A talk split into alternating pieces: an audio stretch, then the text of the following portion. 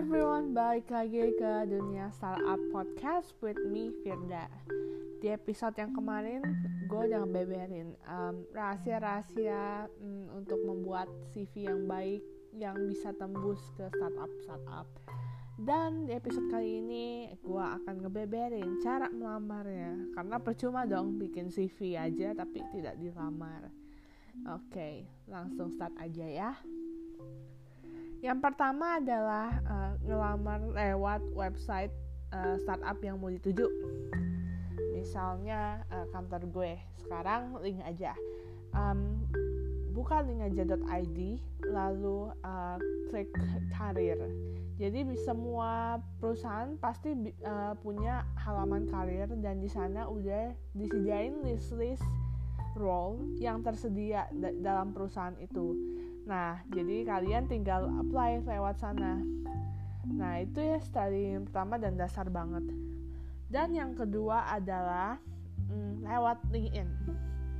Jadi, kalian bisa uh, cari uh, company yang kalian mau tuju di LinkedIn dan kalian bisa langsung lihat tuh um, misalnya uh, HR HR di sana yang kerja siapa aja.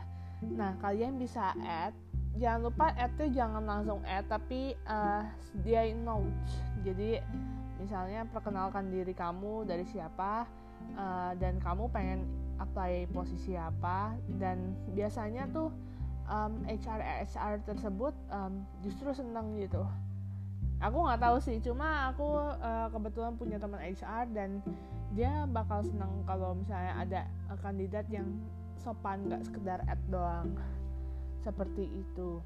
Dan yang ketiga adalah uh, lewat email.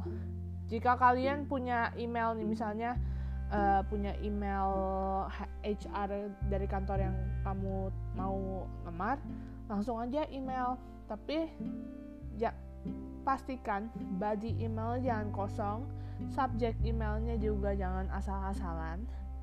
Jadi um, subjek emailnya kalian harus tulis nama kamu dan apa yang untuk apa atau misalnya uh, dari pengumumannya dari pengumuman uh, atau ada format khusus lah uh, kalian harus detail itu dan um, juga isinya apa body emailnya? Body emailnya isi dengan cover letter. Biasanya gue seperti itu. Cover letter itu apa sih? Bisa cari Google tapi yang pasti kalian perkenalkan diri kamu sama kayak yang tadi LinkedIn perkenalkan diri. Lalu um, tulis uh, kenapa um, kamu layak direkomendasikan untuk role tersebut. Karena uh, tugas HR kan merekomendasikan. Nanti yang uh, nge-hire biasanya yang mutusin iya atau enggak um, kontribusi nih antara HR dan uh, user yang interview kamu. Seperti itu. Jadi itu aja uh, kali ini. Tiga tiga strategi untuk lamar di perusahaan startup. Semoga terbantu dan see you in the next podcast